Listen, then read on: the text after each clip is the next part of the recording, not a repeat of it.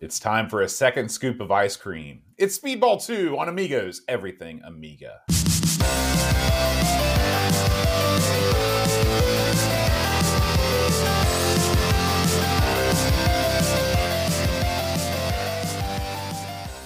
Hi, everybody. Welcome to Amigos. I'm John. And I'm Aaron. And today, Aaron, we're going to be talking about Speedball 2. Oh, yeah, man. Oh, Now, Aaron, you've been to uh, professional wrestling before. oh, a few times, yeah. You've been to see the Harlem Globetrotters. No, I've seen them on TV. Oh, you've of never- you never I've never seen a to lot. Of, What do you I don't make Globetrotter money. What are you Oh, talking about? Those okay. guys get to pay. Now, here's my question for you. Have Yeah. you ever been to see live roller derby? I have. Yes, I have many times Mm. actually. Um, when you go to see roller derby, is it kind of like going to see wrestling? Do they have good food there? How are the concessions? Well, here's the problem with live roller derby, and the problem is this: if you ever watch, uh, do other countries even know what roller derby is? You We might should- want to explain. roller derby is a is a is a game game that- Entertainment. that uh, two teams of roller skaters play on a round banked track. Okay, sort of like you, sort of like think speed skating, but it's a roller rink. It's banked, and it's a bank track. And the way you play it is uh, there's a guy called a jammer on each team. They have these special colored helmets, and their goal is to lap the other team as many times as they can. And when they get to the point where they want to stop, they do this thing here, and that, that which is put your hands to your side that calls off the jam. All right. really? That's that's how you didn't know that, did No. you?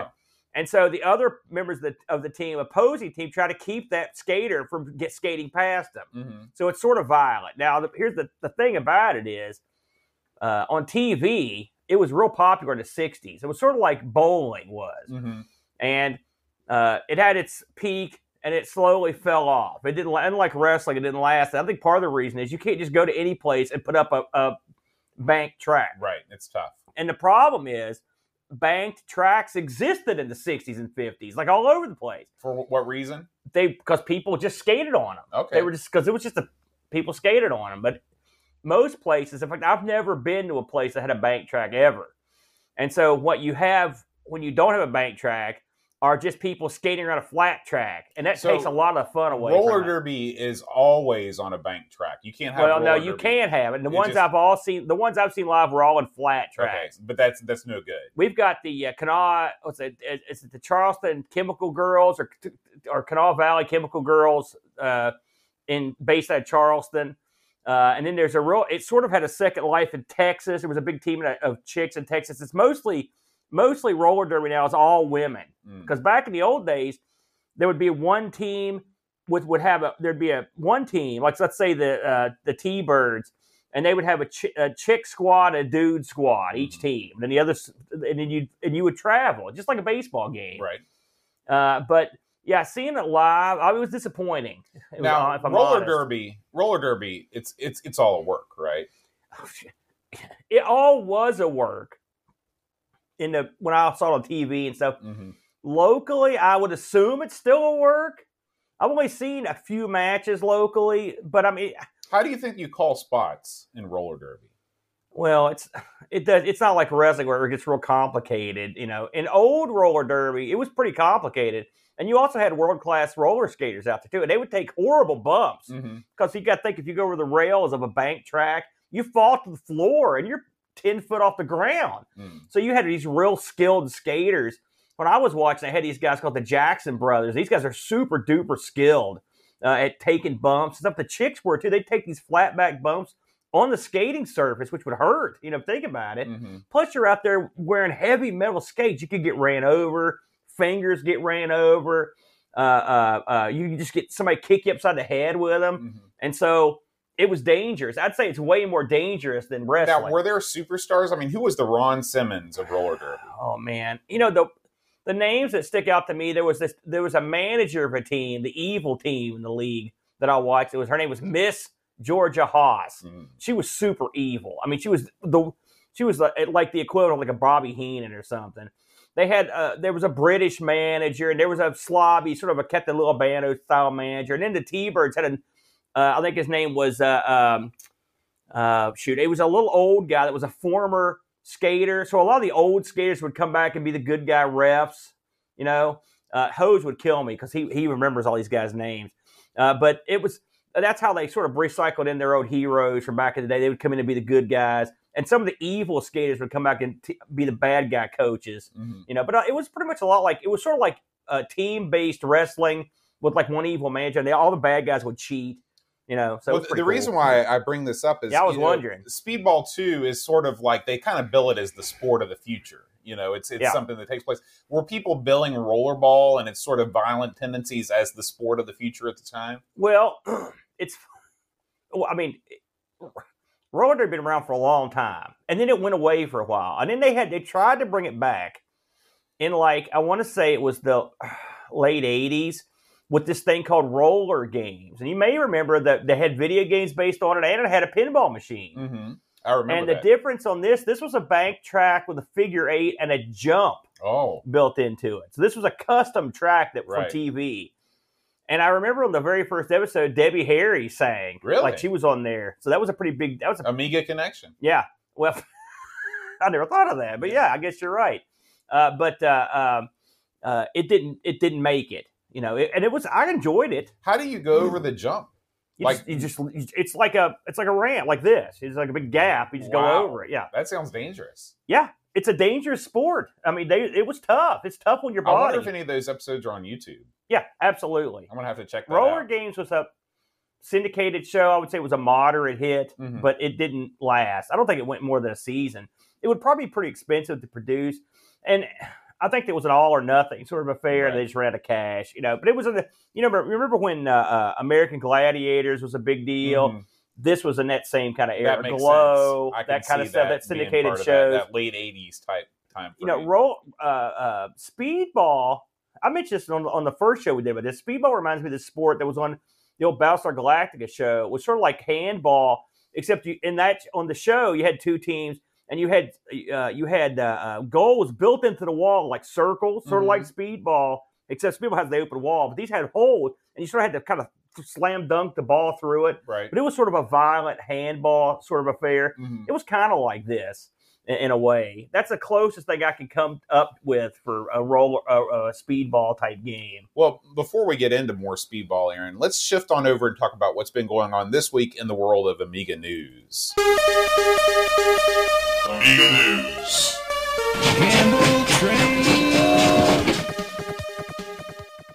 Now, Aaron, it's been a busy week in the world of our favorite YouTube stars of the Amiga universe. And we're going to kick things off with this first video from Chris Edwards Restoration. Yeah.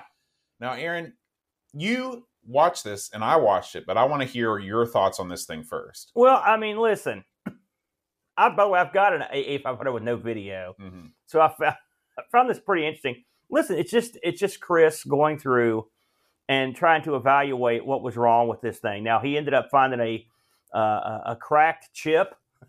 That'll do it. Yeah, the ROM by the cracked. way. It'll Mhm. the cracked chip will do it.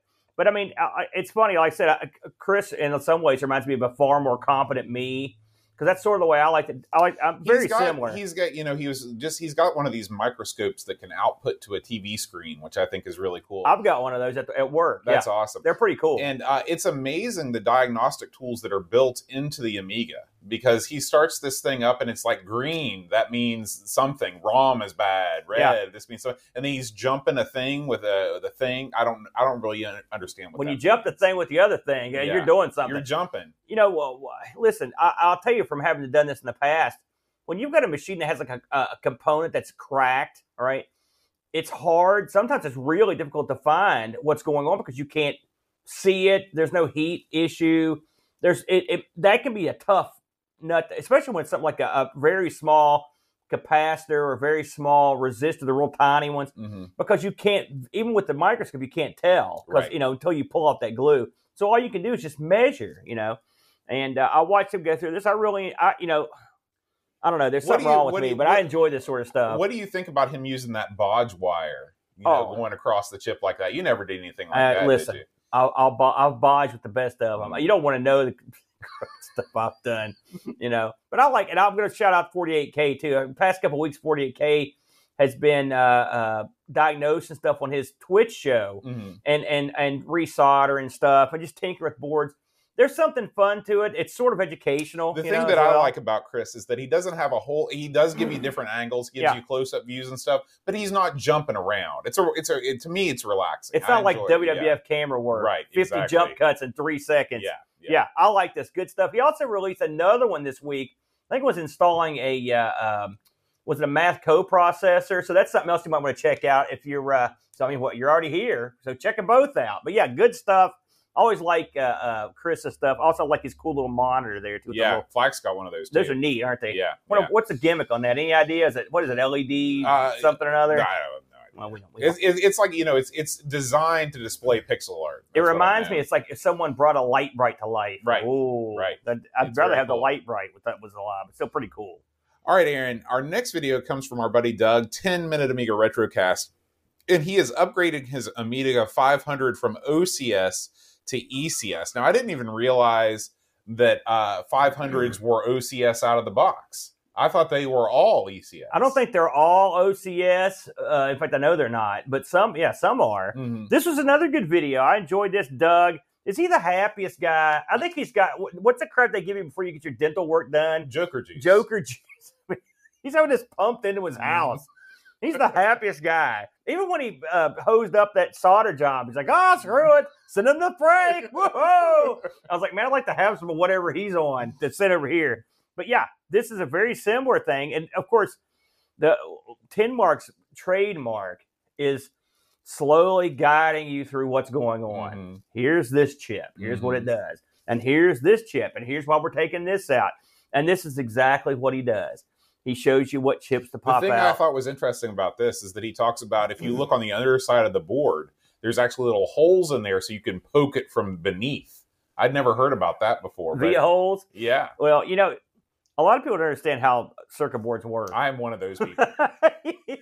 you know when i worked at ibm we had these things we built called genrads they were the test circuit boards Genrad. Genrads, and you would and there are test points all over these boards, and you would set the boards on top of this thing. They had a lid that would kind of smash the whole card down these pins that stick up out of this tester, and it would run a series of tests on the entire circuit, and it would it would it would compare resistances and what capacitance on the board in on the computer to see if there were everything was working right. And if, if it found something, let's say you had a broken resistor or whatever, it would say like, okay, uh, resistance A twelve supposed to be 5.1k we're getting you know infinite Mhm. and then okay that one's probably broken Mhm. you know and so that's something a lot of those old a lot of boards have those test points for stuff like that among other reasons you can test them with a meter we were lucky to have that kind of technology at ibm when i was there but yeah this is a good video uh, doug knows this stuff of course he talks about uh, what he's doing why he's doing and hey he made the right call and of course being doug he has to go through a, a, a,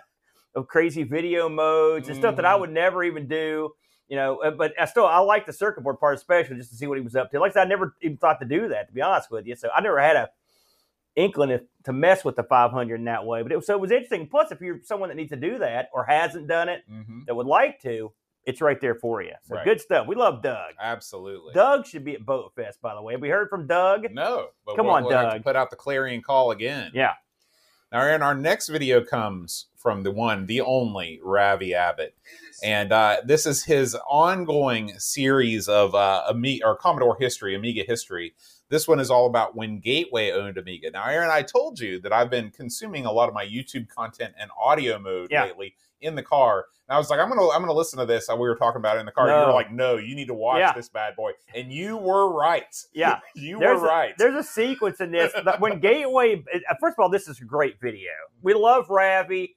We've always loved Ravi. He's always been a Mhm. friend of ours. Yeah. and he's and he's underrated for his documentary work. This stuff's A gold. hundred percent. Right. A hundred- And I'll tell you why I love Ravi's documentaries because there are some people that you can tell. I mean, they're they're reading off something, and some people do a good job reading off a script. Ravi, he's like he's doing all this stuff. He's wing he's winging it. He's just speaking from his own Yes, memory. is he's he's saying. the everyman, except he's way more talented than Yeah. every other man. Yeah. So the best part of this is all is when Gateway split the Amiga into a separate team, and they came up with all this crazy Amiga merch.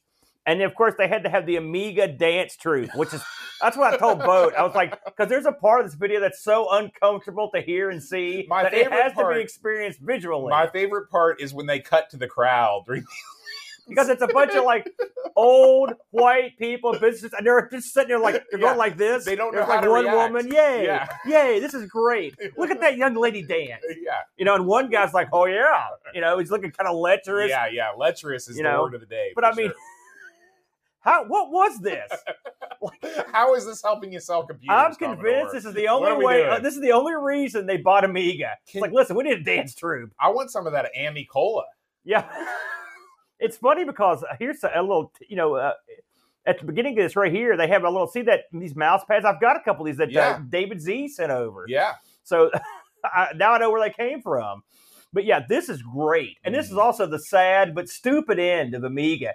You can't be too depressed about it because it went out in the stupidest way possible. but it's not. Really, I mean, it did get dancers, Mhm. you know, and stuff. and that's all, true. he shows all those cockamamie, like here's the the Amiga's going to be this. It's going to be in a, a something that sits like a radio. It's a toaster. It's all Mhm. this crazy stuff, and it was none of There that was none stuff. of it. Yeah, You know, because when Gateway, I like that he, the whole thing is just gold. Yeah. Don't listen to us. Go check it out. Ravi did a great job on this. It's great. We and by the way, watch the whole thing. I mean, there are long gaps in there. You know, hey, I'm not saying it's no good. The Amiga Cola. I wonder what it tastes. it, the problem is Amiga Cola. It costs seven hundred dollars right. Per can. you, you definitely want the ECS version too. yeah, yeah. All right, Aaron, we're moving on down the line, and this next story is on our Facebook page because this was the easiest way for me to post this. okay. Okay. Yeah, that was baffling to me. So, Aaron, this is Amiga action from Basque Country. Okay. Are you familiar with Basque Country? Yeah, that's uh, that was in uh, Fear and Loathing in Las Vegas. We're in Basque Country. Oh, yeah, that's true. Except that not because this is in Spain. Okay. All right. and this is the 11th uh, the 11th of february the U School retro association organized the basque tournament of the commodore amiga 500 this was uh, seven seven players members of the association and friends met in jofer a bar in Bilbao, and it was a retro afternoon because before connecting the Amiga 500, they played the 2600 and ZX Spectrum. But here's the thing, Aaron, they played a bunch of games. And they had a tournament. Okay, they played Space Harrier, Yeah. Mega Phoenix, Ooh. and Paperboy. Oh. Okay? Okay. so of course this is just one of these things. We're so happy now that kind of things are opening back up again. That we're having these Oh, in-person man. tournaments again.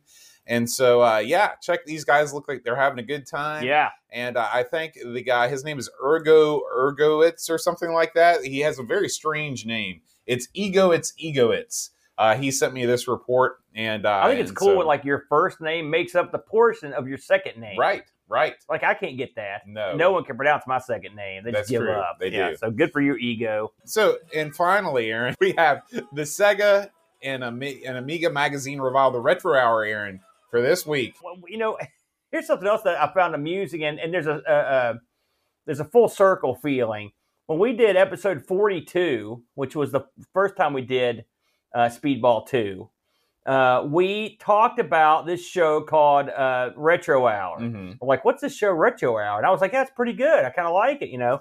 And uh, here we are, uh, all these years later. Of course, we've done Ravi and Dan have been part of Amigathon. Ravi, we've had him uh, on the show. Uh, Right. We've had you know tons. Of, we never. I don't think we ever talked to Joe. I think that's the third guy's name. Mm. They had it since they had the third guy. But uh, uh, here they are. Back. They're still cooking. They're huge now. I mean, they're a big deal. Big Mhm. huge deal. Uh, but I wanted to talk about uh, this particular episode because it also had a couple of our buddies on it, didn't it, Boat? That's right. The one, the only, Pixels at Dawn is featured on this show, talking about Amiga Addict magazine, as well as the founder and CEO of Amiga Addict Enterprises, uh, Jonah Naylor. So, Yeah. uh, definitely check the show out. Listen to their interview. Good stuff. And I want to mention something that I don't, I didn't know this. Now you got the inside scoop on some of this stuff, but Pixels mentions that they're uh, preparing to put Amiga Addict in actual newsstands. Really? I Yes. was not aware of this. And uh, I mean, it's a apparently, as far as I can tell, it's a done deal Mhm. because he was talking about how they were going to have to make sure that they hit their deadlines and stuff. But I mean, that's a happening. So, and if you're in the UK and possibly, and maybe Pixels can uh, shed some light on it somewhere down the line, but uh, this could be something you could request at your newsstand, or they will just carry it. Yeah. That's a huge deal yeah. hmm uh, for those guys, and they've worked hard uh, to put this to put this thing together. In fact, Edwin says it's a done deal. It's 300 news agents. That's tremendous. That is. That's great. I, that brings a tear to my eye. We've Mhm. known Pixels for a long. We've known both those guys forever. Yeah. And uh, when they started this venture, I mean, you listen. It's you could say I'm going to start a magazine. It's like saying like we're going to do a con. It's it seems like a good idea, but then you're like, holy crap, this Mhm. is tons and it's way harder actually. It's. It's way harder. harder to do a magazine, and then to get it off the ground. And it's also it's like, well, we could, you can make a magazine. It could be shiny, but also what's in it. Mhm. It could be junk. You know, Mhm. well, it's not. right. Let's get all the best guys to write for it. Oh, Mhm. bam! Then you got something. Let's put Amiga Bill on the cover. You got- first uh, listen. That's all you have to do. That's all you got to do. Mhm. And so, well, you have to do more actually, lots more. oh wait a minute. That's all I. do. That's the why- pages would be blank. That's why Boat magazine didn't take off. Yeah.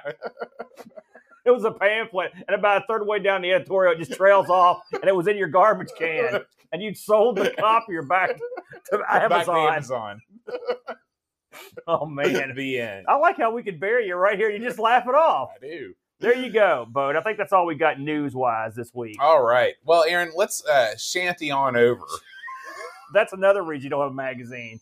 to talk about retro rewind. Shanty? Is that even a verb? Yeah. Okay. That's how I see shanty a lot. But you just talked about Frank. you know, if you are a, an enthusiast of uh, the Commodore 64 or the Amiga computer and you need hardware, if you need software, if you need support for fixing your broken machines, there is no better place to go than retrorewind.ca.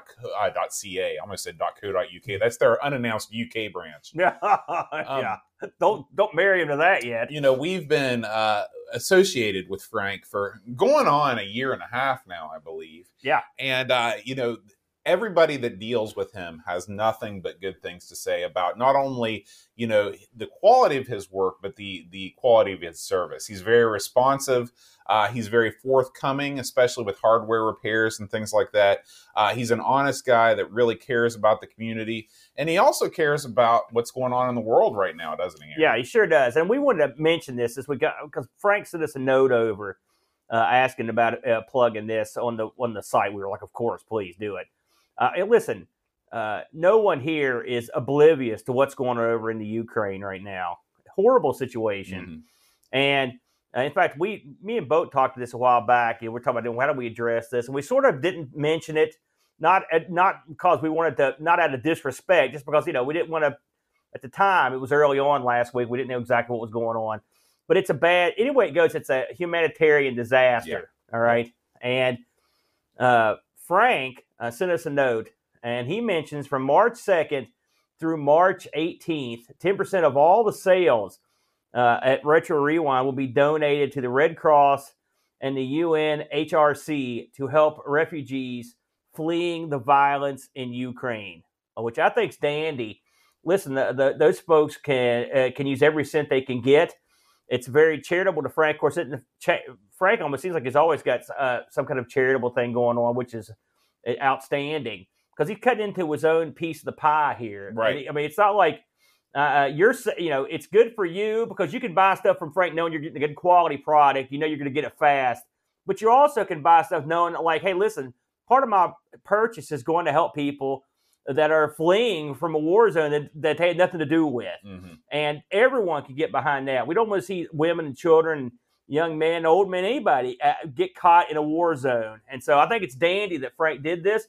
I think it's outstanding, and uh, uh, it shows you the kind of vendor, the kind of the kind of person that he is uh, up at Retro Rewind Boat. Absolutely. I also want to mention now this is takes a back seat to that first uh, notion, but uh, Frank's also ha- ha- has got a, a Coco diagnostic chip uh, cooking. So both mentioned the C64 and the Amiga. Let's not leave out our good friends over on the color computer, also supported by Retro Rewind.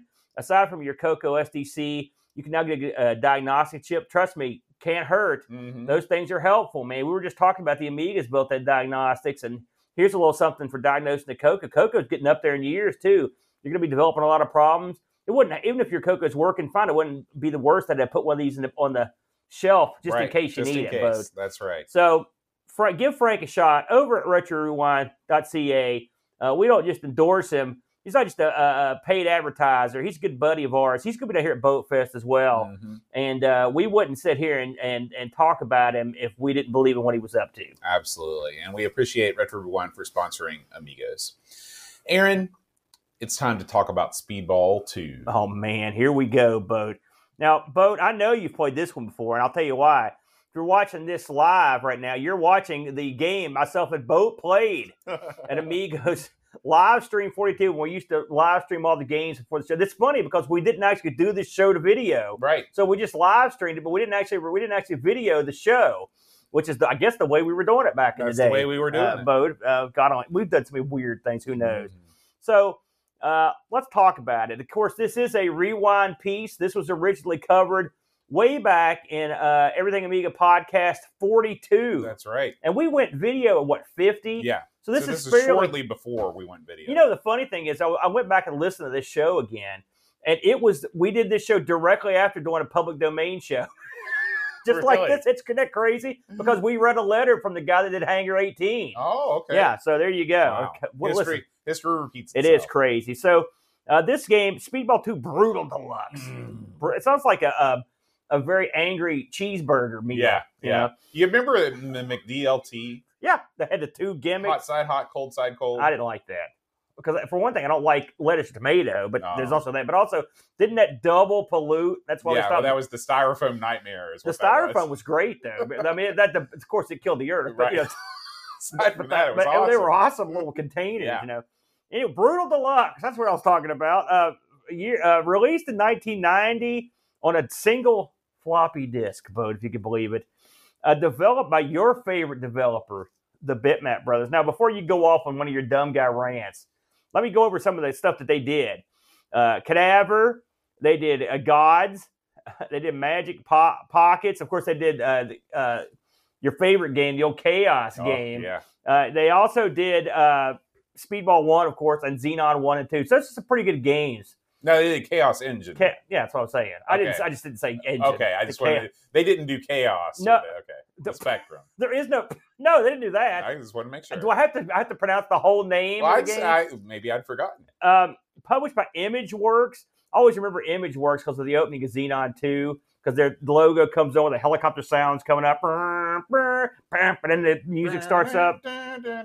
This game, no. What? You just make up music, don't you? No. So uh, this game is a one or two player game. Uh, you've got uh, the designer of this, uh, Eric Matthews. He also designed Gods.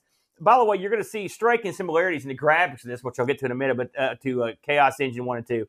Uh, anyway, Eric Matthews designed Gods, Cadaver. He went on to design Z. Remember Z when it was out? And he did this. Z? Yeah, just Z. It was like a horror game. No, I don't. It was. This is not an Amiga game. It's going down the line. He kept Okay. going. okay. He also was behind the Sing Star games. Oh, you had those the were Wii, very successful. Yeah. uh, I, the EyeToy games, which I've heard of those. Is that a PS? That's it. When the PS3 had a webcam, Uh-huh. that's the EyeToy. And then he also was. By, remember Twenty Four, the show. He, was Yeah. behind 20, he, he was designer Twenty Four, the show, the game, okay. and he did a ton of stuff. I didn't write it all down, but he did a ton. Uh, the coder on this was Robert Trevelyan, which we've heard his name uh, before. Uh, the additional coding from Mike Montgomery, who uh, worked on many of the same games. A lot of these people worked on the same stuff. Graphics, Dan Malone, who worked on Chaos Engine uh, 1 and 2, as you can imagine, because this looks very similar to Chaos Engine.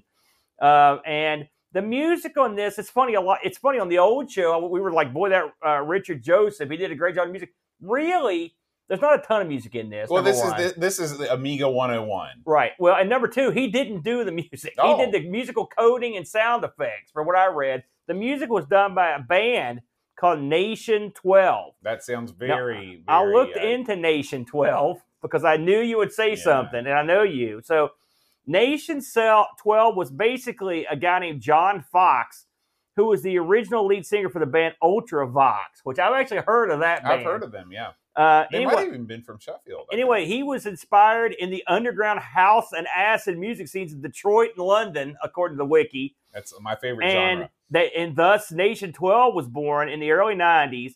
Uh, he released two 12 inch singles, Remember and Electrofear. Electro That's a cool, that should be a game. They should have used that. The first was a collaboration with Tim uh, S- uh, Simenon, Simi, Simenon.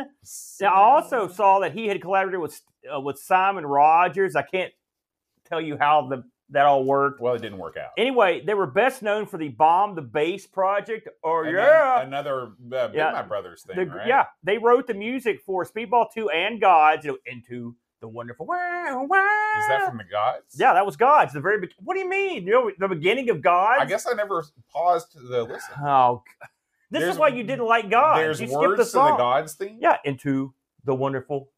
It's it's right at the beginning when the game loads up. I'll you hate. God so much you've probably never played it more than one time. No, that's true. Anyway, that's who that is. Uh, oh, get this. Fox also taught graphic arts and design course at Leeds Metropolitan University. So he's not some ham and egger. Yeah. You know, he's a he's a professor type. So that's who that's who Nation Twelve was. I wanted to get in. Of course, uh, uh, uh, the uh, the box art, which is we saw several different box art, so I can't confirm if this guy did one or both, but it's credited to a guy named Glenn Fabry. So there you go. Um, this is ECS OCS. You can, and, then we'll get into the CD32 version towards the end. Um, this got ported to oh a million things. I couldn't believe how many ports this got. I played most of these ports. Oh, great! So that's great. That's great news. So it got converted to the uh, the Acorn Archimedes. Mhm. By the way, we were we were marking out back in uh, in that episode about the Archimedes too. Uh, the Atari Falcon. Did you know? I did not port? play the Atari Falcon version. I just noticed that the ST, the C64. By the way, ST looks like it was the lead game uh, Yeah. version. I think all of the bitmap games, all the way up until almost the very end, were lead ported on ST Uh, or lead developed. C64, the Game Boy, Game Boy Advanced, Mhm. uh, PC, a Palm Top, uh, the Sega Master System, the Mega Drive. Uh, and the PC versions were even had EGA and VGA supports. There was a full Monty there, and there were a couple compilations, yada yada. So, Boat. Having not played this, I'm assuming have you picked this up since we covered it in way back in episode 42? Not before the, this week. Uh, and so, give us your initial thoughts as this game boots up with that cool arch in the background and the, and the uh, music kicks on. What did you think? Were you getting fired up? Um, I was confused by the game options because you know What? most of the time it's like play a simple game, play play a season, but it's like your your options are knockout, league play, and like cup play. It's not something like confusing though. I can explain everything to you. Well, you'd like. okay, but could you explain it before you read the docs? Well, uh, yes, because I, 'cause I own the game.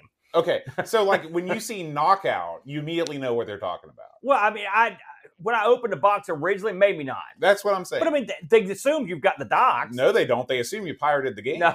No, not these guys. They knew they were going to sell a ton. So let's just get into the before you, the menu. Blah blah blah. The game comes on. Okay, That music yeah, hones in. Yeah.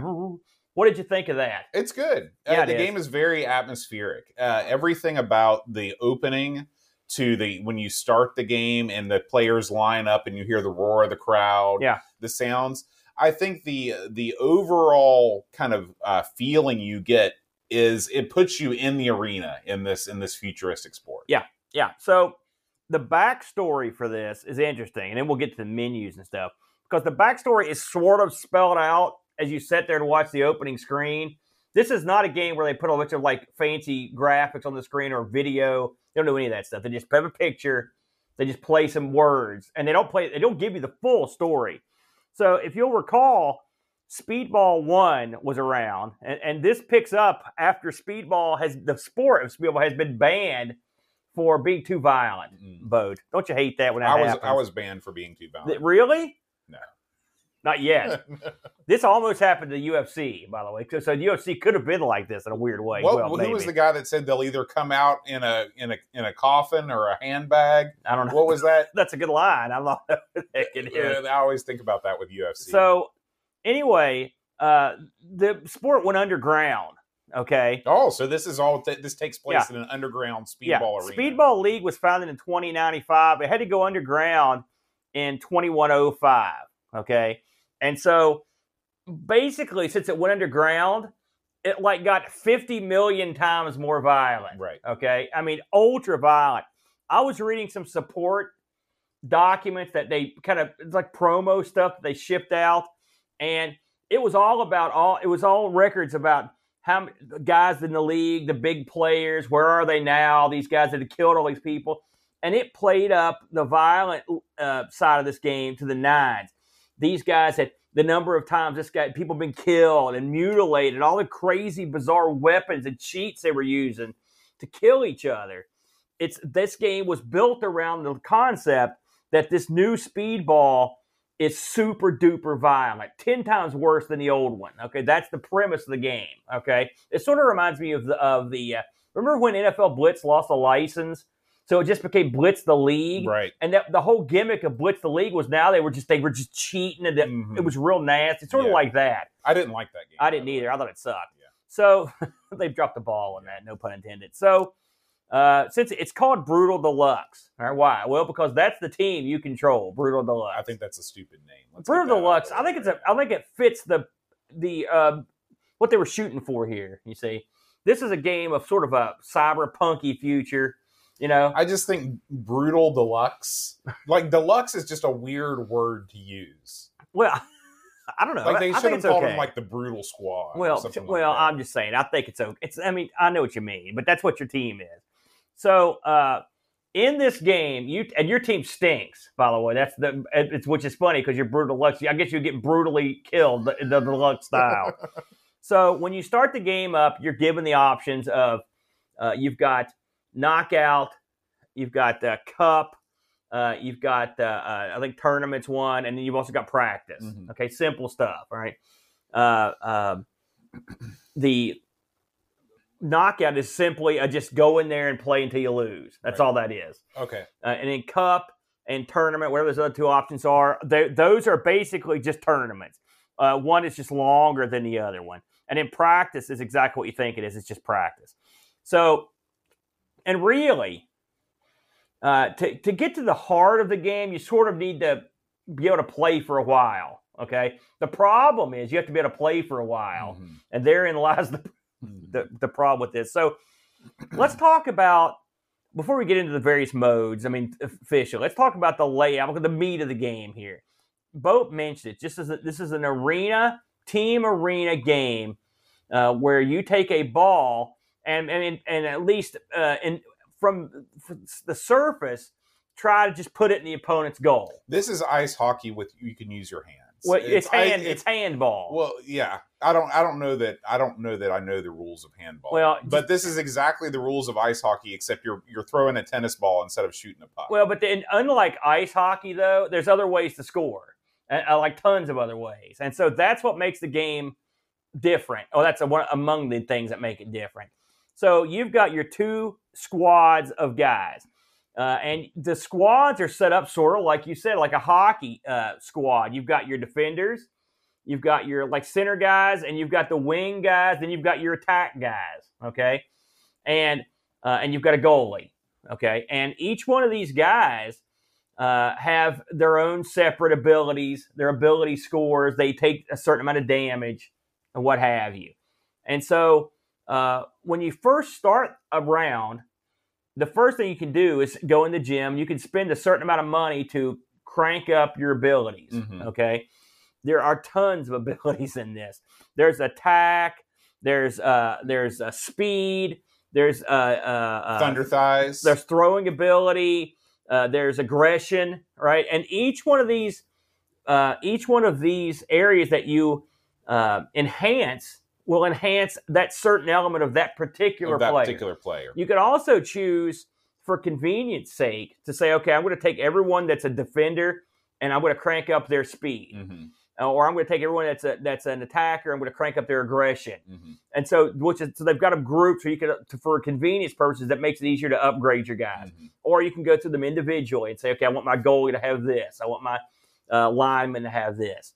Uh, and once you have set up, once you've spent the amount of money you want to spend firing up your players, then it's time to put them in the arena and actually have the match. Mhm.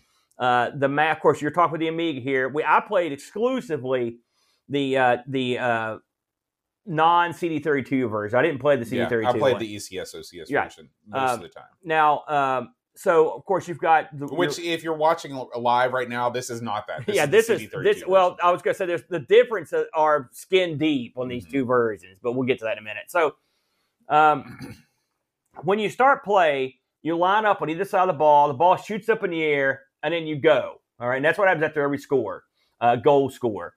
Uh, you've got three button. I mean, you've got really three different types of throws, plus like a, a maneuver you do. Right, you three different types of throws. correct. If if you tap the button, it's a little throw Right. if you hit the button, it's kind of a bigger throw. If you hold the button, it's a long throw. Oh, I didn't realize there were two like tap different tap. and then there's also when you're on defense, you can do like a slide attack Mhm. when you it, which like is a soccer s- slide it is tackle. which is yeah, that's exactly what it is. Yeah. And then one of the guys gets up and complains he's crippled, and they throw the yellow card. I'm crippled. But uh, um, the this is basically how you play the game. Now you move basically the closest guy to the ball. The I will say one of the things I, that struck me is kind of it's tough to get used to is how you're how you're automatically switched to these certain players. Mhm. You almost when I initially when I started playing this, and I'd played this years ago. and I hadn't played it. I don't think I'd played it hardly at all since me and you did it. I had the tendency to slide all over the place. I didn't have the ball. Mhm. And the problem with that is the second you get the ball, you throw the ball throw away the like an idiot. Yep. Okay. So you've got to trust the game to a certain uh, extent to get you active when the when the play goes towards your next line of Mhm. defenders. It's very Mhm. much like hockey, Yeah. like you said. Uh, and that is, and then you'll take control of him, and you can start the action up from right there. Now, uh, there are two big goals on either side that you can throw the throw the speed ball through. That's how you get points. There's the arena's also got some additional stuff in it. Uh, you've got uh, two little loops built into the wall that you can roll the ball through to increase your multiplier on scoring. You can also uh, there's a hole on either side that you can throw like a Pac-Man hole. You throw it through one side, it comes out the other, and there are also stars that lined up on the wall. You've got stars, and your opponent's got stars, and when you hit those, you can get you'll get points for that. And there's also a couple like raised discs that can be in the middle of the field. One of them you hit, and when the ball hits it, it comes back. It's it'll knock out the opposing Mhm. player, and one of them would just straight up give you like two points. I think it is when you hit it over and over, which seemed great in practice. But boy, Mhm. when you get into a real game, hitting that thing's no easy task. Yeah. So, with all that said, your thoughts on the on the rules and the way the game played, the sport, whatever you want to talk about. Okay, well, I'll tell you what I like. All right. Okay. This game moves super fast. Okay. This is not TV sports basketball. This No, is the end. This is the true. antithesis of that. Yeah. Uh, which and the games move fast. The games are there's a timer that that ticks down, and the games are you can play a full game of this. I think in about three minutes. I think it's their nine. It says here the ninety second period. Okay. That sounds about right. Yeah. Yeah. So um, I like the fact that uh, the games just don't last forever. Yeah. Okay. Because when you start this game, it's going to be difficult to win right away if you're Yeah. playing a computer opponent. Um, the th- I, I think the graphics are good. I think that they're you know they're they're, they're colorful. Even the ECS OCS version, Yeah. uh, it's futuristic, so you're not going to expect everything to be super bright colors, but it's not all brown. I much preferred the color scheme here that I did to another bitmap game. It's almost like a battleship or Yeah. something kind of color. yeah, it's like military. A lot of It's like a bulkhead gray, look, yeah. and there's lots of bolts and stuff sticking out of the floor, so it looks Right. like there was like stripped out of steel or right something. Yeah. exactly uh, i thought that aside from the kind of things that you talked about where sometimes there are issues when you're switching between players or when you get the ball you'll you'll fire the ball off when you don't mean to Yeah. these are things that are true but you can get better at them Yes, that's And- I and- agree. and one of the things that frustrates me is when there's something that's difficult and you try to get better at it and you can't feel yourself getting better i felt myself getting better as i moved through the week this week with this game which is which is important Hmm. um, now, what I don't like about this game is that at times the action is just it, it almost seems like it's too frantic. I sometimes I feel like this game would be better served if you could slow the speed down about ten percent. It has almost like it's a little. It's not as bad as Kick Off two, Right. but we're getting there. Yeah, we're getting there. Um, I love the fact that there are these things. There are other things you can do with the ball besides um, besides score goals. Yeah. the ramp, the stars, and things like that. However, because the action is so frantic, it's very difficult for you to form any kind of strategy where you're going to try and do these things. Whenever I did the the the the ramp or the stars, it was always by accident because I was always driving towards the goal. And the problem is, is the way that scoring works in this game. You get like I don't know, like twenty points when you score a goal. Do you know? Do you know how the do you have the scoring on your on your notes? I don't think It's I had the individual. Let It's something here. like that. But when you hit a star, you only get like two points. Okay, yeah, I see where it says there are five stars Yeah. with two points apiece. So the it, the stars are worth almost nothing, and you can waste. I mean, if you give up a goal just to hit a star, that's not good. That's not a good strategy. So I almost wish that the extra things that you could do maybe worth half as much as a goal, so you could kind of you could make a, a sort of a different strategy other than scoring goals and you could have competing strategies where one person was trying to score goals to win, another person was trying to hit stars to win. It's neat to have multiple paths to victory, and I feel like the game could have done a better job with that. This game, it's funny when I listened to our old review in episode 42, and, and my opinion changed a little bit from them, but not a, a whole lot. My biggest problem with this game is that is I wish that you had more screen space. Yeah. because it's hard to complete passes or have any idea to, of, of formations or a strategy going down the court. Let's be honest. Whenever you're passing, ninety percent of the time that you pass, it's a it's a blind pass, Yeah. and you hope there's a guy. You're hoping you can get a guy there and you can hit the button and jump Right. up and get the ball. right. And, and you mentioned you mentioned TV sports basketball. I'll use that as an example. Yes, a much slower game, but when you cross the center line and you're and now it's your you've got the ball and you're driving, you could actually set picks. Yeah. You can set up plays. You can see where your other players are. Yes. Another problem I had on this was that you never necessarily know where you're at on the on the field because it all sort of looks the same. hmm And so you get to the point where you're like, I wish I much wish they had like a little radar or something on the side of the screen so you could at least say, okay, you're at the bottom of the of the court, you're at the top of the court. I can never tell like how close I was to my own goal half the time. hmm Now I did get it. I've got better at Well, it. you can see see that well, you, you you do have yard markings. Yeah, but I, so, and- uh, the thing is that things are moving so fast. There's guys on them. You just I couldn't go by that. I would like to have uh, some kind of physical. I wish the screen was just bigger. Mhm. We mentioned when we covered this the first time the what, how cool it would be to have this played on like a vertical monitor, and Right. it would. That would be awesome. You know what? Like would be I, I, what comes to mind is something like a Cyberball, where like you don't see the entire field, but you see a good chunk of it. Mhm. That would be great. Yeah. to be able to have that kind of action on this because th- this feels almost claustrophobic. It's just this close to being claustrophobic. It's not too bad, but like it's getting there, and Right. that's and it shouldn't be. Right. It should be bigger. Uh, something else that you'll do as you go through the game is you'll get power ups. There'll be power ups in there, better armor, faster stuff. Some stuff will help you, some stuff will hurt you. Some stuff freezes your opponent. The stuff is so small, and and, and I didn't play this. I played this on, on multiple TVs, including my big one Mhm. because I was like, okay, I can't see what I'm doing here. That stuff was so small, and you would come across it so quickly with so much chaos going on, you can't tell what's happening. Right. You could steer towards something. Okay, that looks like a chest plate, hmm but you might get there, or you also might give up the goal. Right. Which While I, you're up there but, I, but I mean that's that's sort of the press your luck component. Of Well, this but. I, I, but I mean, often, sometimes you could go do that, but often you would just run across stuff. Right. You know, that most of the time you run across stuff without meaning to get it in, in the first place. I do not like the stat system in this game. I think it's overly com- complicated for what it is. it's it, it it's very very thorough. Yeah, and for a game that uh, play that's uh, plays, this is a reflective game. I mean, you have to have uh, lightning quick reflexes to play this game well. This is not a game where I think you can truly tell the difference between whether you have a lot of these upgrades or not. Now, maybe if you're a superstar at this game and you win 50 or 60 games in a row and you can max out certain things, you can tell a difference. But like I, I won. I actually won a game, and then I went and I upgraded my guys again, and I could not tell a difference between two upgrades and one upgrade. I it's funny. I I played this a lot this week. Uh, Every spare moment I had to get back get back into the flow of it, you know. And I would play and play and just get crushed. And unlike what you said early on, I didn't think I was getting any better. Mm. I just thought I was like, man, this is frustrating. And I remember I bought this game years ago. I bought it at the store Mhm. and brought it home, and I never really enjoyed it all that much because I was no good at it. Mhm. And also, this is another game uh, which is better with two players. We'll get to that in a minute. But uh, um, this week, it took me. I was like, man, I may have to go in there and badmouth Speedball two when they when we review this thing because I was really getting frustrated. And then something clicked where I started getting better at it. Okay, but to what you said, I would always upgrade all my guys before I went into my first game playing knockout. And so one time I thought, you know, I'm not going to upgrade any of my guys. I'm going to keep my money and buy one of these high priced players because Mhm. a- as you go through the game, you'll have the ability to replace your geeks with like named guys, right? Real guys, stars. And so, and I, so I didn't spend any money. That was the first game I went out and I crushed the opponent and won without Mhm. touching any of my stats.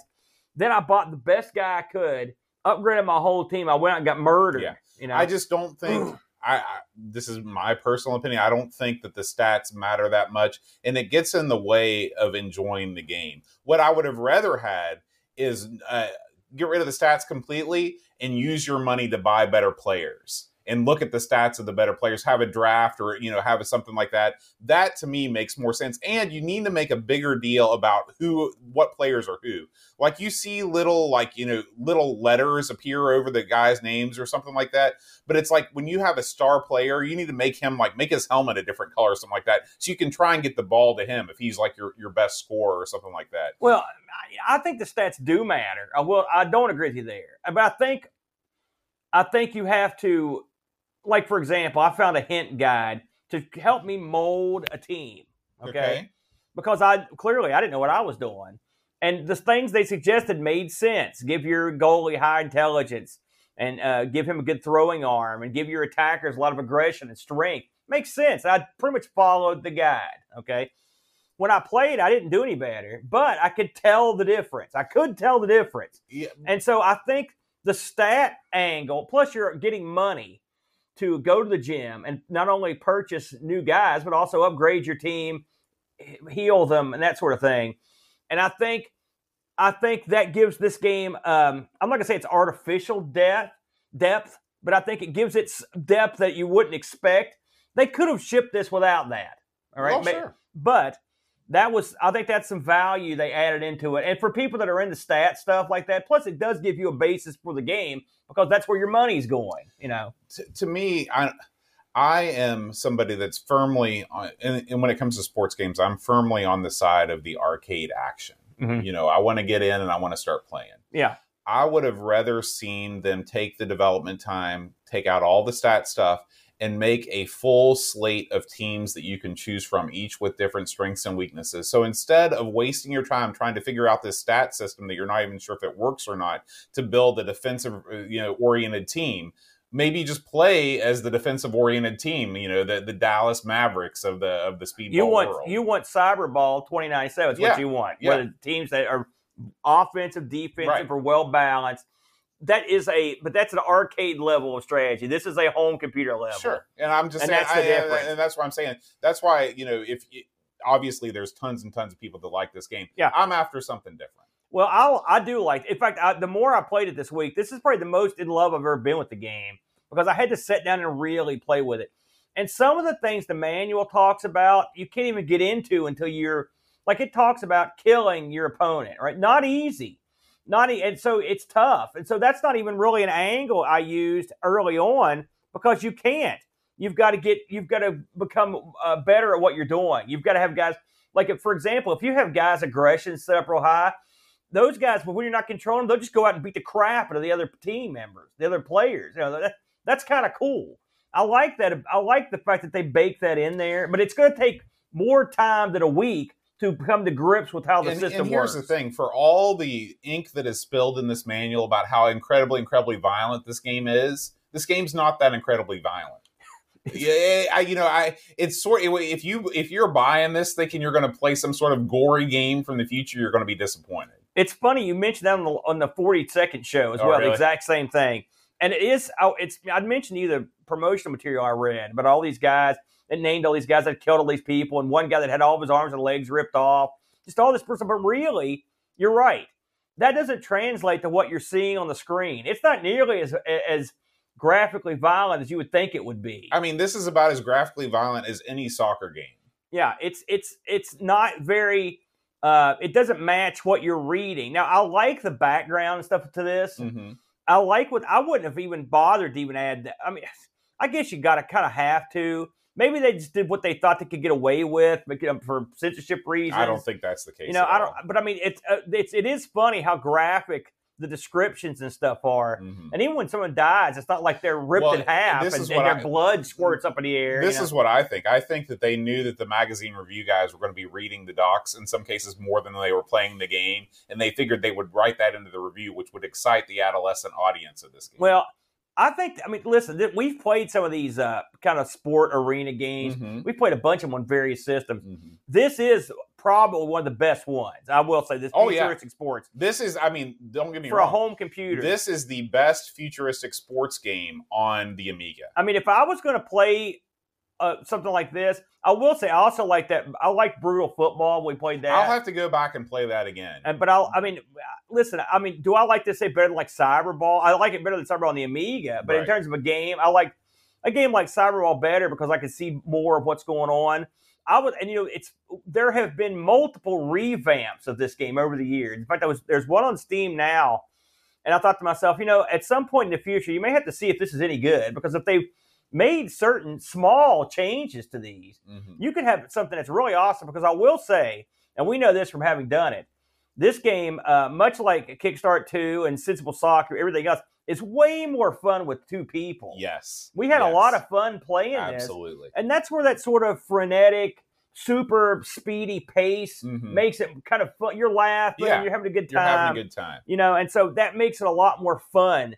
Uh, so as a two-player game, I enjoyed it a lot more. But as a one-player game, unlike yourself, I think the strategy elements add to the game. Now, it does take you out of the action, right? I mean, there's going to be a Mhm. time I sat there after you get killed three or four times in a row, and you're on your fifth game. You're, oh, I'm back in the gym.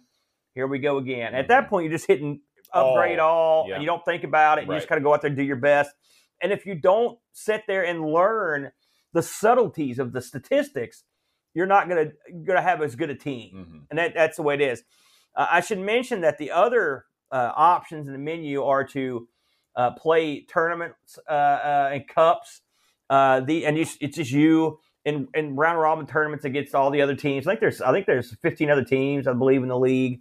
Uh, there's ton, there are a lot of uh, players you can buy. That aspect's cool. Like I said, they- they they added depth to a game that could have been very shallow, which I appreciated. Uh, I still like the game. I'm I'm not burying the game, uh, but it's it's got some fundamental issues that I wish that could have been addressed. Well, speaking of the other versions of this game, Aaron, Yeah. I, I had a chance to play what I believe to be almost every other version. oh, good. Yes, give us the shoot. This is a game that surprisingly translates very well to almost every platform. Mm, I was expecting, I was not expecting good things from, say, the Game Boy. yeah, Okay, yeah. I was wondering about that one.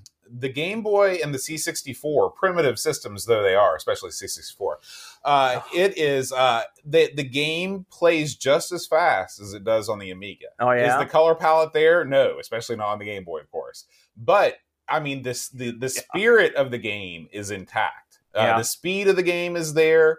Um, the sound of the game is not there on the other versions. The Amiga trumps everything in terms of it's the only version that has the ice cream. It's the only version that has the crowd noise. Even the the Genesis version does not have that. The ST version does not have that. The Genesis version was actually, I, I believe, it was a straight port of the ST version. Mm. Uh, the game plays a little bit slower on the Genesis, which can be a good thing or a bad thing depending on your your perspective.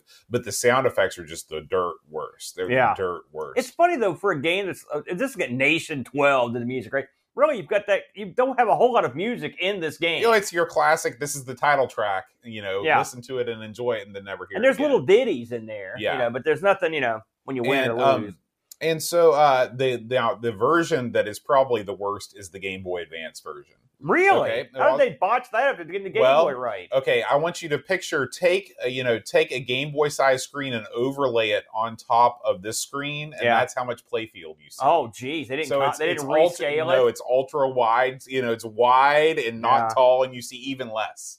So You know, that's, you know, that's would have been good. great a, a DS version of Yeah. this. Now that you got something Right, there, that would not be nice. Yeah, So, uh, but I enjoyed playing all these different versions. Yeah. It was interesting to see, and and none of the versions were bad. Yeah. None of the versions were bad. the uh, you can see if you're watching at home, I've put up the comparison between the AGA and the non-AGA versions of this.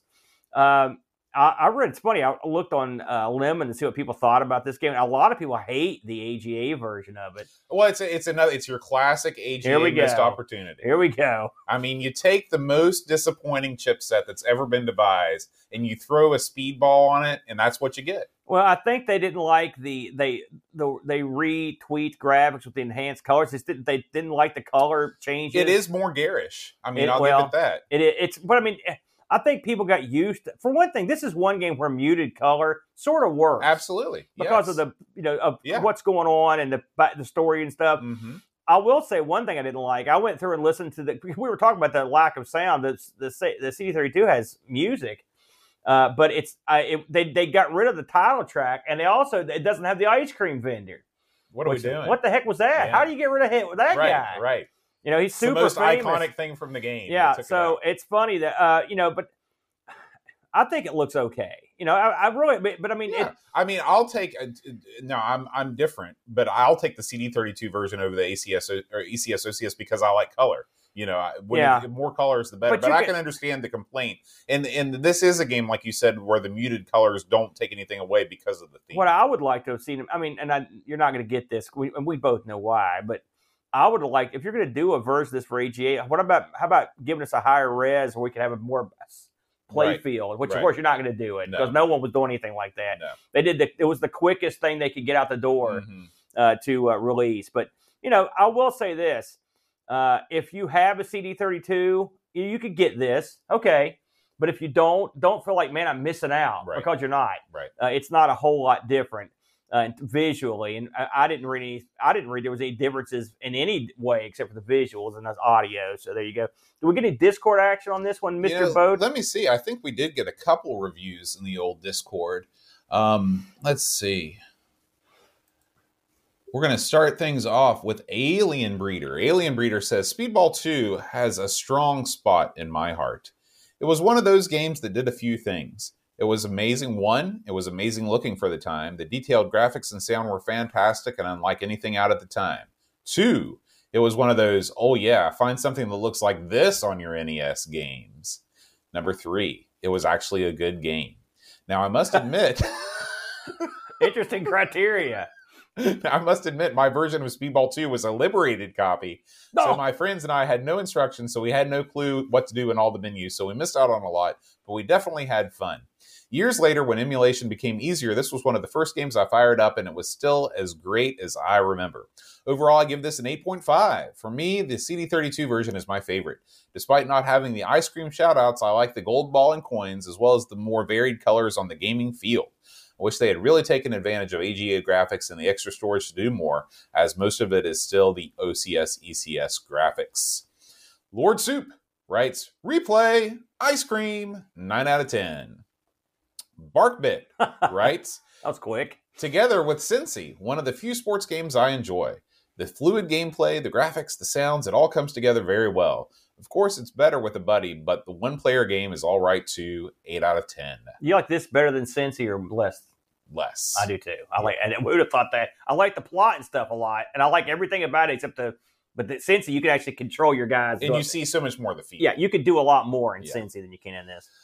David Hearn Ryder writes Speedball 2 is brutal fun.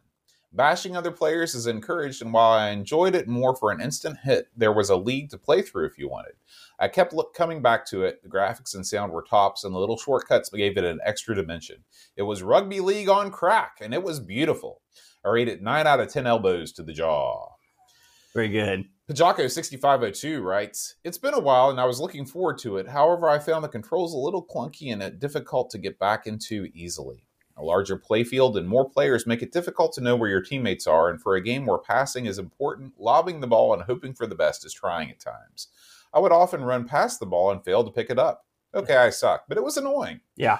Smaller smaller goals make scoring harder than speedball. Uh, I guess speedball one, and I found the only reliable way to score was to take out the goalie and throw the ball in at close range.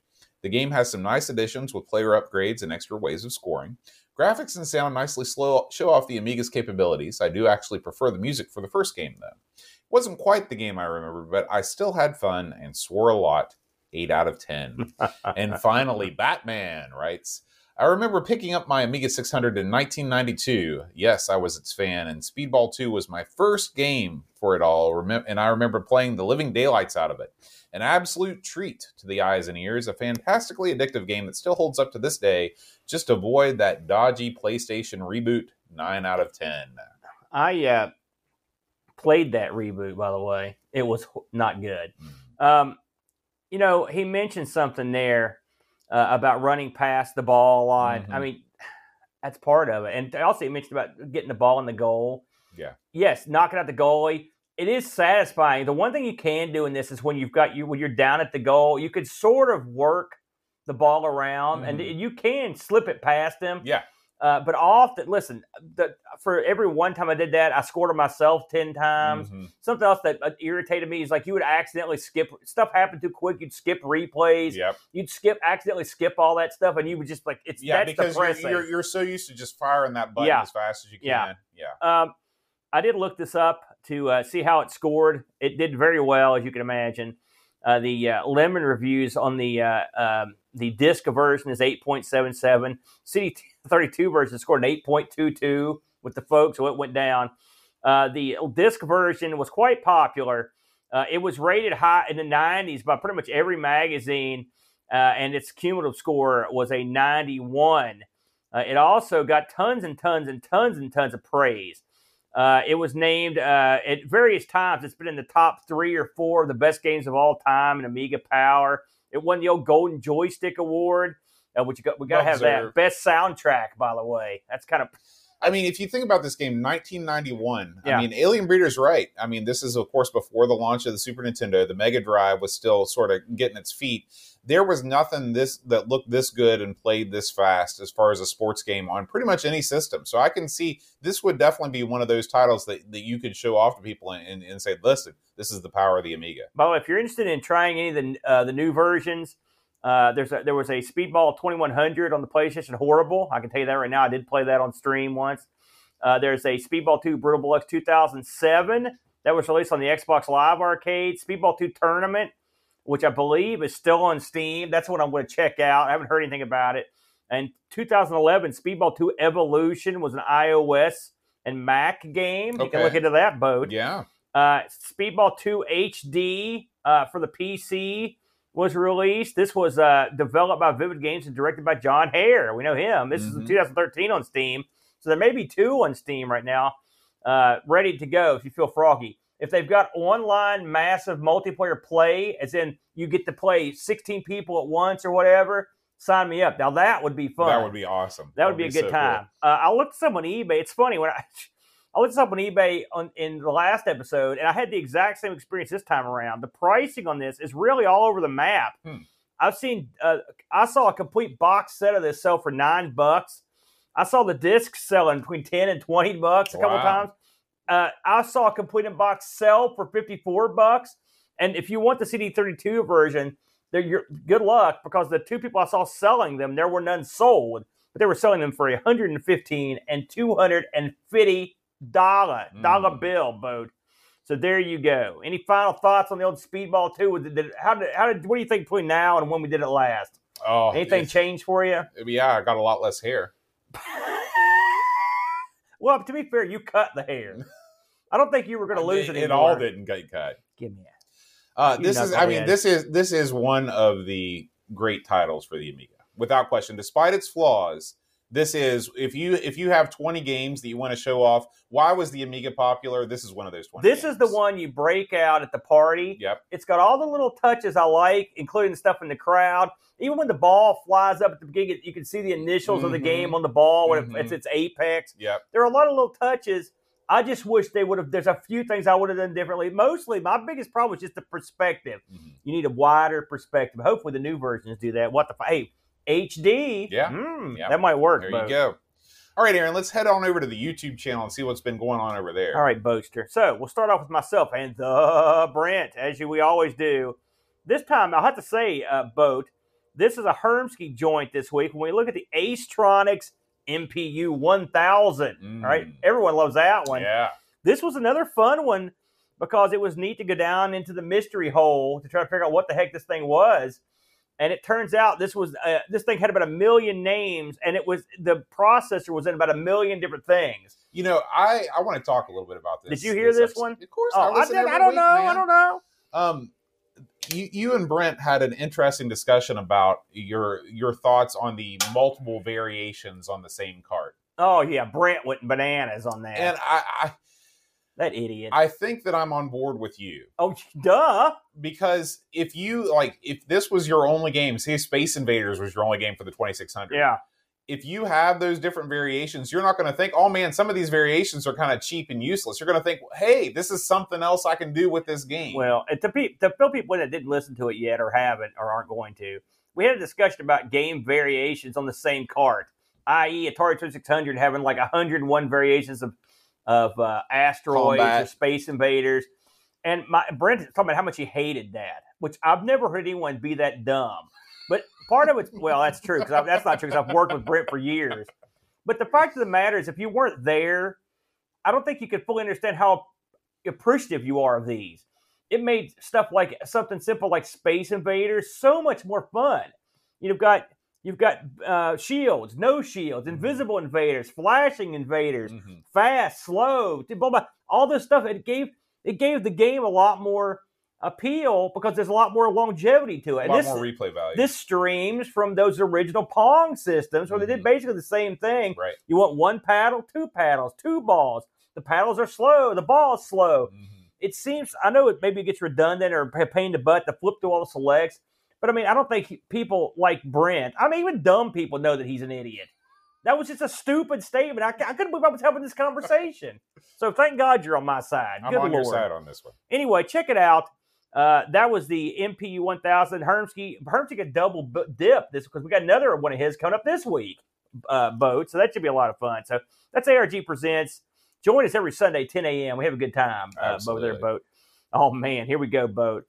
Ask the Amigos. I couldn't believe you picked this as the uh, the the as the title line here. Did you ever get better at flashlight? When it's clearly the title should have been about beer beer bear baiting. It's hard to say. I, I wasn't even sure where you were going with that. I thought you'd lost your mind. A good chunk of the show was devoted to our conversation about baiting bears, and I thought that was I more think that might, prominent. that might have been flagged by YouTube. What? What? You can't talk? What? That's a taboo subject to bait a bear. I'm not for it. I'm against it. Oh, good. I'm glad to hear that. I'm rooting for the bear. What did you think of this one? Yeah, well, you're going to have to watch and find out for yourself. You don't remember I anything about it, do you? No, I was highly inebriated. What is? No, you weren't. You weren't drunk at all. That's you're complaining about the hair, the memories, what No, goes. that's true. Listen, I had a great time on this ass. It's so much better when we're together to Yeah. do this stuff. Yeah. and this was Especially with Nikki Boom right behind us. Yeah. Nothing livens up the conversation like that You know, scary theoretically- character. We could, we probably could have changed that. I thought about that as I went back. I was like, well, yeah, what the heck? But yeah, eh, we had a good time on this one, Bo. I always enjoy these. So ask the amigos. Check this out. By the way, it's uh, it, you can also listen to it in podcast form. Yeah. Uh, since some people are asking about that. Okay. Next on the docket here. Oh man, this is all you, the boat. What do you got here? So, Aaron, as we know, it is now the month of March, and that means March and Tosh, uh, the yearly celebration of your Mm-mm. favorite platform, Mm-mm. the Macintosh. Aaron, what's your favorite story of working on a Mac back in the day when you were working for the man in Charleston? Well, the fa- my favorite story is when I called up the person and said, "Listen, pick this thing up. I ain't touching it. Get it out. I'm not taking out four million microscopic screws. Yeah. forget about it." Well, for those of you that enjoy a bit of classic Mac action uh, and you don't have an old machine laying around, you might want to check out the emulation solution for the Macintosh. And it's not quite as easy as it is on the Amiga or other platforms, but it's not insurmountably difficult either. I take you through on this video uh, in less than 10 minutes. I take you from nothing to a fully functional Mac OS 8.1 setup. It's OS 8.1 because that's the last version of Mac OS to run on the 68K chipset. Hmm. So this is this is basically emulating a very powerful Quadra machine, which is one of the the the, the last 68K tower, very expensive these days on eBay. The Oh, yeah? Quadras, yeah. So uh, if you want to fire up and I fire up Oids, that was sort of the the, the genesis of this was Yeah, trying tell to that story. Yeah, trying to play. I went through so much rigmarole on the physical Mac trying to get Oids running. I was like, there has to be a better Here- way. here's my question: Harder to run OIDs on this Mac or on the ST? because Well- that was no easy feat either. Hit this, hold this button. Right. Now use your big toe to hit this. Wait 10 seconds. if it starts flashing, it's okay. Just let it ride. Yeah, no kidding. I listen. I'm all for Mac emulation. Anything that gets rid of the physical Mac, I'm okay with. Get There you out. go. So happy Marchintosh, everyone. I mean, All right, Aaron, moving on. so stupid. What happened to remember the Tandy one? Did anybody celebrate Sep Tandy this year? don't I did. I celebrate Septandy all year round. Uh, I know you do. Next on the docket here, holy smokes! I, I think we were both we were both on board with this. we were this. one. both in a room when everyone's favorite, uh, almost like a kind of a nutty uncle. That's what he reminds me of. Is that is that what he reminds Good you old- of? Good old Jack Flack. There's the Chris Edwards board behind yeah, too. he's got everybody's got one of those, and we've got this wacky thing. But uh, the Flaxter was in rare form uh, this time around when he cranked up a little space taxi boat. Now we both like space I taxi, don't love? Space Taxi. Now this was the original uh, wacky t- uh, taxi gimmick. Let me let me rephrase that. I love Space Taxi on the C64. Yeah. Space Taxi on the Amiga, no good. I thought it was it was okay. It wasn't it wasn't the best, but Space Taxi you can't beat the original. Of course, we liked UGG too. Everybody hated That's that. true. Didn't they get voted like worst game? People are weird. How come everyone loves Space Taxi, but UGG's got tons more depth Yeah, than Space it's Taxi? It's way better. But all that said, uh, this was the Flax. They're playing a little Space Taxi. I believe Space Taxi will be the next subject of Sprite Castle Oh, I that can't comes wait for out. If that. I'm not mistaken, Flack, you can correct me if I'm wrong. And then he took it to the next level, boat as one must do. Well, first he showed a crazy demo uh, here. It's an arcade demo. I can't recall the fella's name that made this. It's pretty good. Look at that. But then it was time for yeah, yeah, yeah, yeah, yeah, a little Offspring Mhm. a- and some crazy taxi on the GameCube on the Wii. By the way, it was the yeah. What? he- on the GameCube on the Wii? Yeah, he, he, it's a it's just the GameCube version of Space Ta- or Space Taxi, Crazy Taxi that he played with the GameCube emulation or whatever you call it, Dolphin? simulation. No, on the Wii. On the Wii. You know, the Wii plays GameCube games. I always forget that it does. Yeah, yeah, because why would you? There's nothing really to play. But now I'm going to get buried by the GameCube people. Sorry, the GameCube didn't. It was okay, Yeah. but I mean, come on, it's not Dreamcast. Anyway, he plays a little uh, crazy taxi, which I played this in the Dreamcast, big time, I'm- Mhm, and on the that's, Xbox. That's where I, played this mostly on the Dreamcast. you know what is you know going back to this game i mean it's sort of a fun game but i mean Mhm. it's you can't really do that well at it can you have you ever got anything above a class c license No, it's one of those games, but you play it for ten or fifteen minutes and you have a good time, then you put it away. yeah it's you got the music going Mhm, you yeah. know because i know you love And the I- offspring Well, I turn the music off. boy you're the only one Um, but I love the fact that there's real world stuff. There's like KFC and stuff like they that. They took that out of some of the later releases yeah, which yeah, but I, I loved all that stuff. yeah, I did too. It's funny, and, and, and that's in-game advertising. That's the kind we like, like Mhm, realistic. Mhm. like pole position. So anyway, check that out. That was the old Sprite Castle place, the Flaxter, uh, coming out. So by the way, we should also plug. Uh, we didn't plug it last week. Uh, his arcade show dropped. I believe it dropped this week. Yeah, Cactus, Flax. Uh, we talked about it before the show, which was uh, Karate, which I think he streamed last week. Good show. Really enjoyed that. Very good. And also his stories about how he obtained it and all the stuff he found out about it. It's a secret. Last and certainly not least, oh my! I just I'm just seeing what this is for the first Frodo's time. a man after my own heart with this. video. Holy smokes! Look at that Modern, shirt too. old school. He's the Yeah. only one that's got one of those. Me and Frodo. I gotta I gotta look at this. Modern homebrew for the NES. hmm Gutsy, gutsy. Well, listen. After you get done watching Flax C64 stream and you want to check out a real gaming platform, you might want to skip this video. Wait a minute, aren't you the big? Oh wow! yeah, yeah. Modern homebrew games on the NES. Not Listen, looking so good. only only Frodo has the patience to devote four hours to this. Not looking so good. Only Frodo could lay down and say, you know, I'm going to devote four hours of my life to home, modern NES homebrew. It might be possible that the C64 homebrew scene a little bit better developed. Than the, uh, Holy, what what is going on? here? Have you tried any of these? no, uh, no. I was excited until you started showing them. Then I became less so. remember that MPU 1000 show I just did? Clearly, these games are derived from this. Right.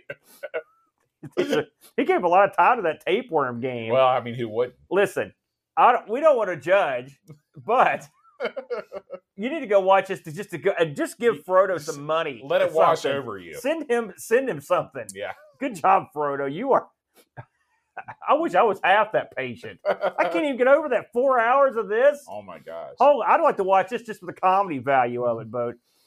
That's all we've got there, Boat. Uh, another wacky week uh, of, of video entertainment. You got anything else for in the uh, up the site update yeah, yeah. zone? Pixel Gaiden released a new episode. They It did. Just dropped I last heard week. it. I did hear that. So you can check out. It's a t- Tim is uh, talking about. It's Tim. Tim has his own corner. There's some Amiga talk in there. Tea time. Tea time with Tim. Yeah. And uh, so make sure you check out uh, Cody and Eric and Tim. You can find that on the Pixel Gaiden podcast feed or the Amigos Retro Gaming Network uh, podcast feed, where you get all our shows. You know, I listened to that show this week. Mhm. As in fact, I, I sent you a message about their quiz. Mhm. I've already sent them a message about the quiz because I was killing this quiz, and but there were some some of the questions they asked that they didn't even know the exact answer to, Oh. which made that even better. Yeah. That's when it's a lot more fun, fun for me.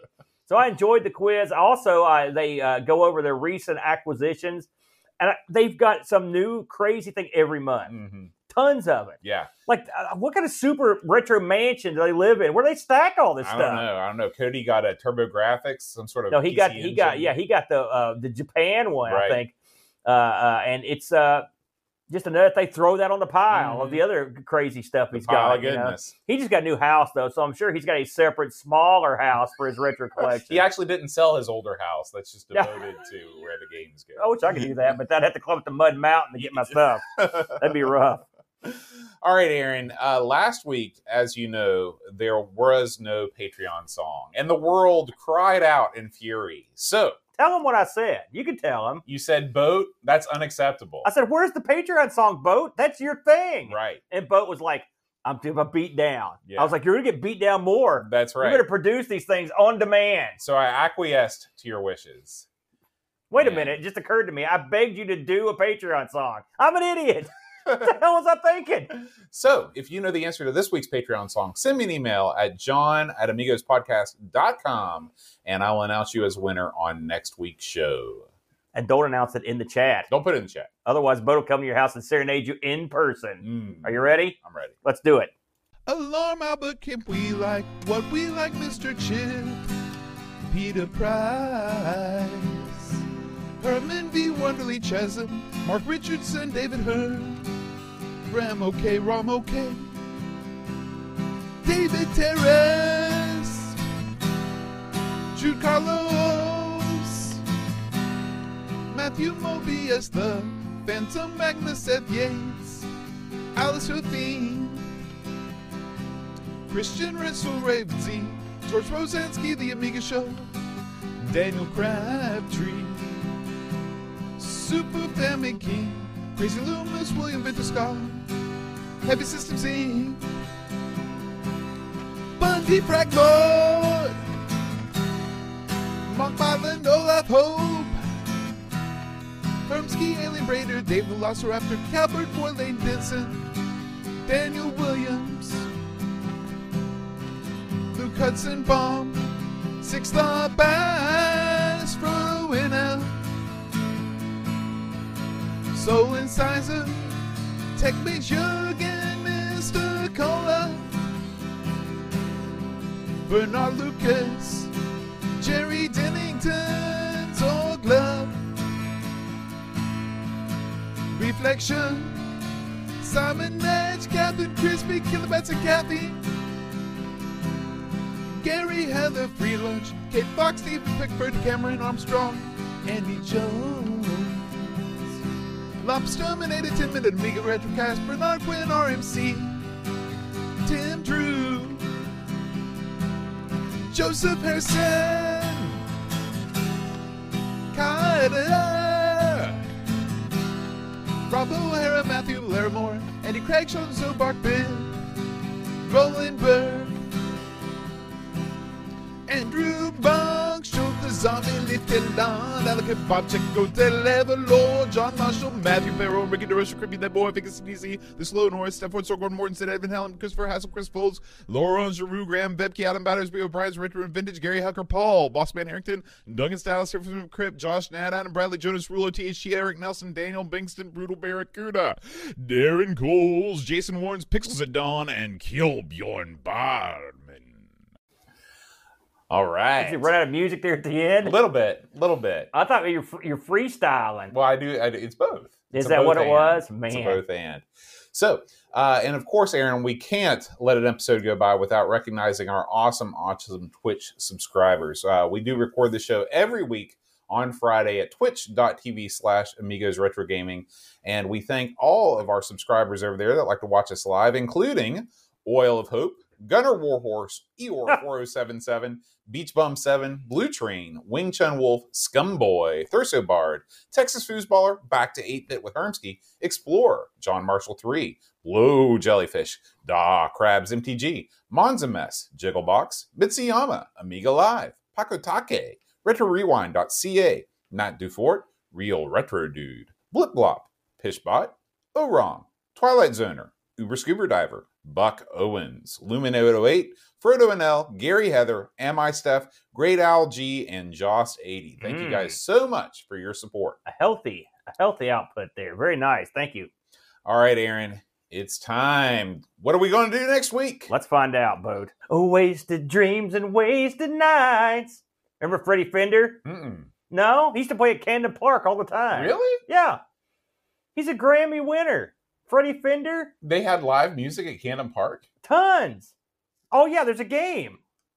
What are we doing here? Wasted Dreams. Wasted Dreams. It's a CD game, Boat. It- I, yeah, Pixel sent us this message. I remember it's all coming back to me. This Yeah. is this may be the first uh, CD only game that we've done on Amigos. Seems like a good way to go broke, Boat. Mm. You know, the, let's see, no one's got a CD-ROM. what could go wrong? Listen, if everybody once this game comes out, the hype will be so much that everybody will own an Amiga CD I mean, player. is this a CD TV game? No, I think this is a, a CD. Like you, you hook it up to your your what? What did you hook up yours? Did anybody Yeah, actually own a CD-ROM? To, Doug's got one. Well, Doug's got everything. And remember, uh, uh, uh, Dan. There's that prototype. Yeah. That yeah, CD twelve hundred Yeah. thing. Uh, I listen. This is going to take some what I like to call some good old fashioned deep digging. I'm going to get in there. All right. I'm going to flesh this sucker out, and then we'll see if it's any good. yeah, I bet it's not. we'll see. well, guys, thanks as always for watching. We will see you next week. Until then, Adios. adios.